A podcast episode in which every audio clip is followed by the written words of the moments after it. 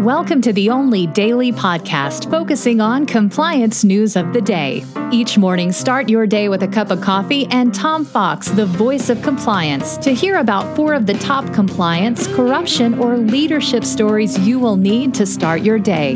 The Daily Compliance News is a production of the Compliance Podcast Network. June 13, 2020, the Vive la France edition. And we'll start with that story as reported by the Wall Street Journal. France has moved to embrace the fight against global anti corruption. The country, long criticized for its lack of prosecution by, of French companies by U.S. prosecutors, is now adopting tools used by U.S. prosecutors. The this had been a sore point with international law enforcement officials for some time, but now French, French law enforcement officials released guidance suggesting that they would uh, move to more aggressively prosecute corporate corruption and uh, be a part of the solution rather than part of the problem. The French Ministry of Justice this month sent a memo to prosecutors outlining how it plans to investigate and prosecute illegal bribes paid by French companies to secure business in foreign countries. The tools, tactics, and techniques outline those used by the United States in its investigation and prosecution of FCPA cases.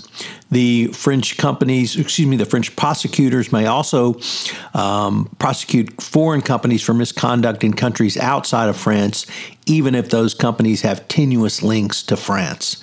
So, uh, this uh, is certainly a welcome development in the international fight against uh, the glo- global scourge of bribery and corruption, and we applaud the French efforts to step up. Next up, Starbucks uh, management really seemed to finally get it this week, just reversing course after two days to allow employees to wear Black Lives Matter t shirts. As reported in the Washington Post, the company, which had previously had a very supportive statement for the BLM movement, uh, had banned companies from wearing Black Lives Matters because uh, by wearing them they were afraid it would quote amplify divisiveness end quote. It's difficult to see how a company which supports Black Lives Matter will not allow its employees to wear Black Lives Matters t-shirts, but apparently that fine distinction was probably honed by someone in the Starbucks legal department.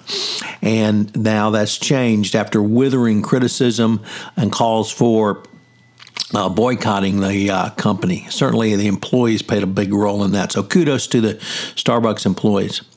Next up, from the Wall Street Journal, reports that California is examining Amazon's business practices. They are looking into a broader inquiry into the tech giant. The state's fo- review focuses on how Amazon treats sellers on its online marketplace. That includes Amazon's practices for selling its own products in competition with third party sellers. The inquiry comes as Amazon faces antitrust scrutiny from uh, Washington around the same issue, and certainly the EU is planning to put out formal charges against uh, Amazon. What Amazon does is basically say it has a platform, but then uses the information that third party sellers generate to uh, compete against them, uh, and the regulators are now claiming unfairly. And finally, we end with the uh, struggle now for businesses who want to have immunity from COVID 19 lawsuits. As reported in the New York Times, businesses are lobbying Congress for protections against COVID related lawsuits. Uh, of course, they want no liability. The problem is, if they don't have any liability, uh, their incentives for engaging in protection and uh, reasonable behavior around this are uh, very low.